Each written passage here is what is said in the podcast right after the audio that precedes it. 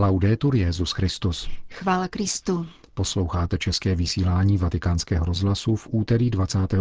dubna.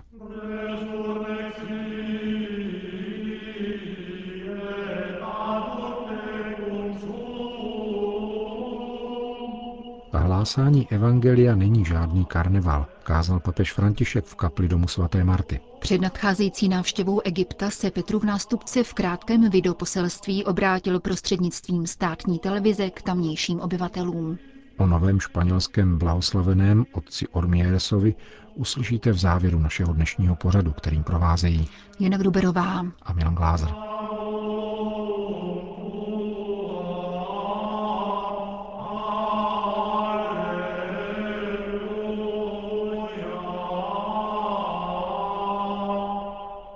Zprávy vatikánského rozhlasu. Vatikán. Evangelium je třeba hlásat pokorně a s důvěrou v Pána, kázal papež František při raním v kapli domu svaté Marty, také dnes za účasti devítičlené rady kardinálů, která tento týden jedná o reformě římské kurie. Bohoslužbu z dnešního svátku svatého Marka, zakladatele církve v Alexandrii, zahájil svatý otec připomínkou tamnější koptské církve a jejího patriarchy Teodora II., se kterým se setká za tři dny v Káhyře. Obětuji tuto mši za svého bratra, koptského alexandrijského patriarchu papeže Teodora II. a prosím, aby pán oběma našim církvím žehnal hojností Ducha Svatého, řekl František na úvod. Petrův nástupce ve své homílii komentoval dnešní evangelium, které líčí, jak pán posílá svoje učedníky a předeslal, že evangelium se hlásá vždycky za pochodu, nikdy v sedě, vždycky na cestě. Je zapotřebí, dodal, vycházet tam, kde Ježíš není znám, anebo je pronásledován či znetvořován, a tam hlásat pravé evangelium. Vycházet za účelem zvěstování. V tomto vycházení se odehrává a odvíjí život hlasatele. Pro kazatele neexistuje zabezpečení, životní pojistka. Pokud kazatel hledá životní pojištění, není pravým hlasatelem evangelia. Nevychází, zůstává na místě, v zajištěnosti. Prvořadé je jít a hlásat evangelium, zvěstovat Ježíše Krista, což se děje vždycky za pochodu, cestou. Na cestě ve smyslu fyzickém i duchovním, na cestě utrpení. Pomysleme jen, jak zvěstují evangelium mnozí nemocní, kteří obětují svoje bolesti za církev, za křesťany, ale vždycky přitom vycházejí ze sebe. Jaký je styl tohoto hlásání? Ptal se dále papež a odpověděl. Svatý Petr, který byl Markovým učitelem, popisuje tento styl velice jasně. Evangelium je třeba hlásat v pokoře, protože Boží syn se pokořil a zmařil. Toto je Boží styl a žádný jiný. Hlásání Evangelia není žádný karneval, žádná oslava, což je jinak hezká věc.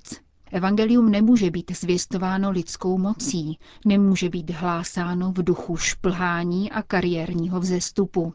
To není evangelium. Všichni jsou povoláni opásat se ve vzájemném styku pokorou, neboť Bůh se staví proti pyšným, ale dává milost pokorným, řekl Petrův nástupce s odkazem na první liturgické čtení. E Proč je důležitá tato pokora?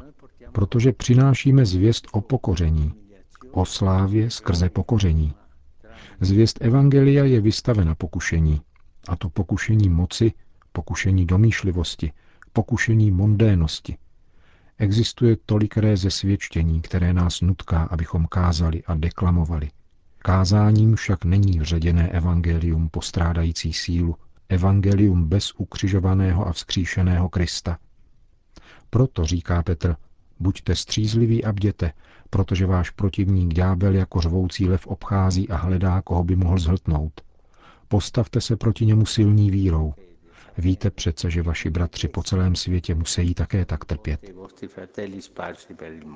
Pokud křesťan říká, že hlásá evangelium slovem či svědectvím, poznamenal dále František, ale nikdy není pokoušen, pak to znamená, že ďáblu nedělá starosti, pokud však ďáblu nevadíme, tak hlásáme něco, co je k ničemu. V opravdovém kázání je tedy vždycky něco z pokušení a protivenství. A právě, když snesete utrpení, Bůh, dárce veškeré milosti, vás zdokonalí, utuží, utvrdí a upevní, protože to Ježíš přislíbil, když posílal apoštoly.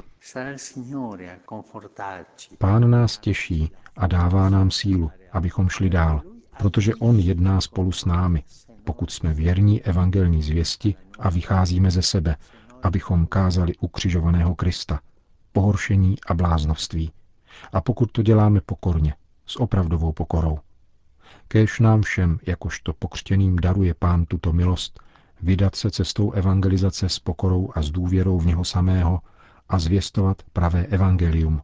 Slovo se stalo tělem. Boží slovo se stalo tělem. A to je bláznovství, pohoršení. Čiňme to však svědomím, že Pán je po našem boku, působí spolu s námi a potvrzuje naše konání.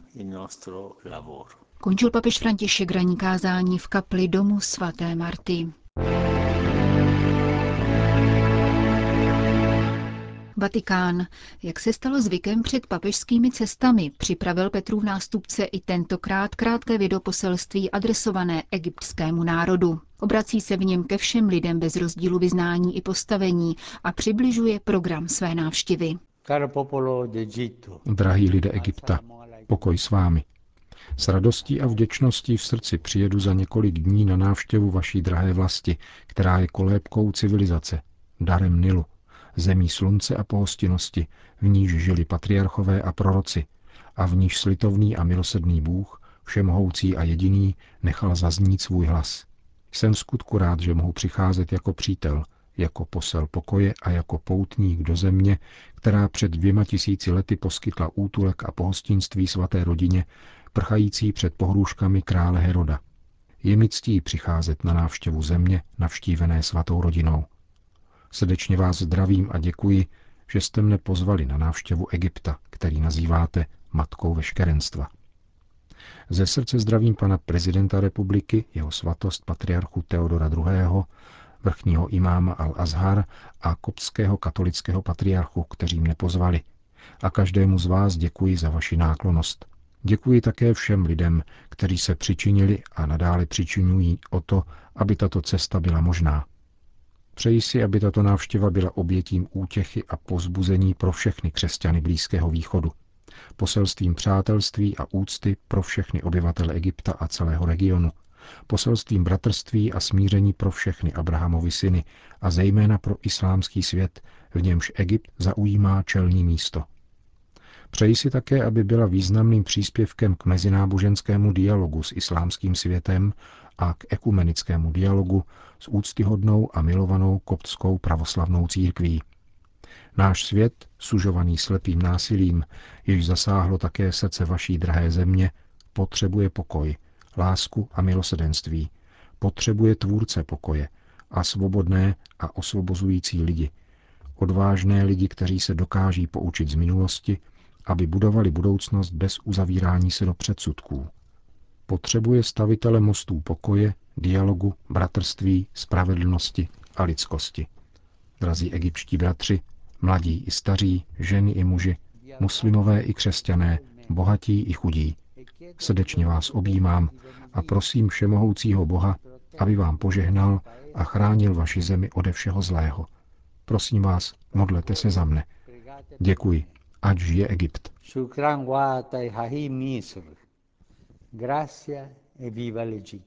Zakončil papež František video poselství, které odvysílala egyptská státní televize.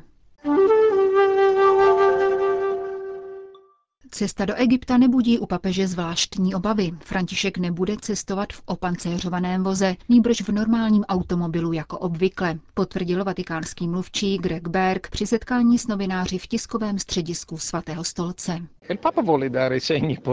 Papež chce vysílat pozitivní signály. Je klidný, ale nikoli naivní. Zná situaci v Egyptě. Ví, co se v posledních letech dělo s kopty. Má na paměti události květné neděle ale chce vysílat pozitivní znamení. Nakolik je to možné, chce sledovat obvyklé procedury a bude se tedy pohybovat v normálním automobilu.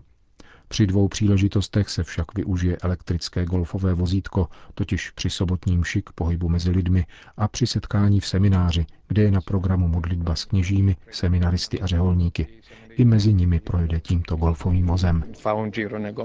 Dvoudenní návštěva, na kterou se František vydá v pátek 28. dubna, má na zřeteli tři dimenze. Pastorační, ekumenickou a mezináboženskou. Z téměř 90 milionů obyvatel Egypta je 89% sunnických muslimů, 10% pravoslavných koptů a pouze jedna desetina procenta katolíků různých obřadů. Papež pronese pět promluv, mezi nimi také jednu pro účastníky Mezinárodní mírové konference svolané univerzitou Al-Azhar. Setká se s představiteli státu a navštíví kopského papeže Teodora II. Společně s ním se odebere k ekumenické modlitbě za zabité křesťany do kostela svatých Petra a Pavla, který zasáhl atentát v loni v prosinci. Katolické komunitě bude patřit sobota 29. dubna. Papež bude sloužit mši na Káhirském stadionu a poté se setká s kněžími, řeholníky a seminaristy. Papež často mluví o tom, že je potřeba budovat mosty a toto je stavění mostů, říká mluvčí svatého stolce Greg Berg. Jak dále potvrzuje, přestože ohlášená přítomnost konstantinopolského patriarchy je významným potvrzením ekumenické dimenze, setkání mezi Františkem a Bartolomějem není v plánu, protože nepatří k hlavním cílům této cesty. Španělsko. Nejméně 2,5 tisíce lidí se minulou sobotu v Ovědu, hlavním městě autonomního společenství Astúrie, účastnilo liturgie, při které byl beatifikován otec Luis Antonio Rosa Ormieres. Narodil se roku 1809 v porevoluční Francii, avšak většinu života prožil v severošpanělské provincii Astúrie, kde se věnoval službě nemocným a vzdělávání nemajetných dětí. Jak zdůrazňuje kardinál Angelo Amato, byl to prostý a pokorný kněz, avšak zároveň podnikavý muž akce a rozený vychovatel. V roce 1839 nový blahoslavený založil kongregaci sester Anděla Strážného, jejíž jméno v sobě spojuje charisma i apoštolát tohoto řeholního institutu. Sám zakladatel často riskoval život ve službě nemocným s malárií a dalšími epidemickými chorobami. Sloužil nemocným tak velkoryse, že je jeho biskup nazval mučedníkem milosedné lásky. Své duchovní dcery vyzýval, aby jej odvážně a vzletně následovali v pomoci těmto nešťastníkům, dnes kongregace sester Anděla Strážného působí nejen v Evropě, ale také v Ázii, Africe a Latinské Americe a její členky se stávají strážnými anděli svých bližních, kteří potřebují vedení a útěchu. Vysvětluje prefekt kongregace pro svatořečení a dodává, že k beatifikaci otce Ormierse vedlo zázračné uzdravení jedné ze sester zmíněné kongregace. Vatikán. Zvláštní Eucharistie ve vatikánské bazilice uctila včera liturgickou památku svatého Vojtěcha, která letos připadala na druhou neděli velikonoční. Probíhala letos pod záštitou polského velvyslanectví u svatého stolce za účasti diplomatických představitelů všech zemí Vyšegrádské skupiny, včetně českého velvyslance Pavla Vošalíka. Hlavním celebrantem byl kardinál Stanislav Rilko. V homílii připomněl odkaz svatého Vojtěcha i svatého Jana Pavla II. Při jehož hrobě v kapli svatého Sebastiána sloužil mši. Duchovní dědictví, které nám svatý Vojtěch zanechal, se dotýká každého z nás. Prosme dnes tohoto velkého patrona, který tak hluboce propojil tři sousední národy, Poláky, Čechy a Maďary, aby se u Boha přimlouval za nás všechny – za naše země a za celou Evropu.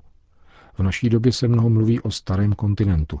Výzvy a úkoly, které se dnes staví před jeho obyvatele, jsou ohromné. Nemálo Evropanů se obrací k Bohu zády, odmítá velké duchovní dědictví křesťanů, které po tisíciletí představovalo životodárnou mízu našeho kontinentu. Svatý Jan Pavel II. nás však učí, že se nemáme vzdávat. Stále existují velké, neobjevené či pohaslé poklady spirituality, které je dnes potřeba probouzet je třeba probudit ze sna duši našeho kontinentu. Papež naléhal, ty, Evropo, můžeš ještě být lucernou civilizace a špicí pokroku. V tom se otevírá široké pole působení, zejména pro naši středovýchodní část Evropy. Svatý Jan Pavel II. nás povzbuzuje, abychom nečekali, ale nabídli starému kontinentu přínos našich vlastních kultur a tradic ačkoliv jsou jiné než ty západní, zůstávají důležité a komplementární a Evropa je velmi potřebuje. Zdůraznil kardinál Stanislav Rilko. Končíme české vysílání vatikánského rozhlasu. Chvála Kristu. Laudetur Jezus Christus.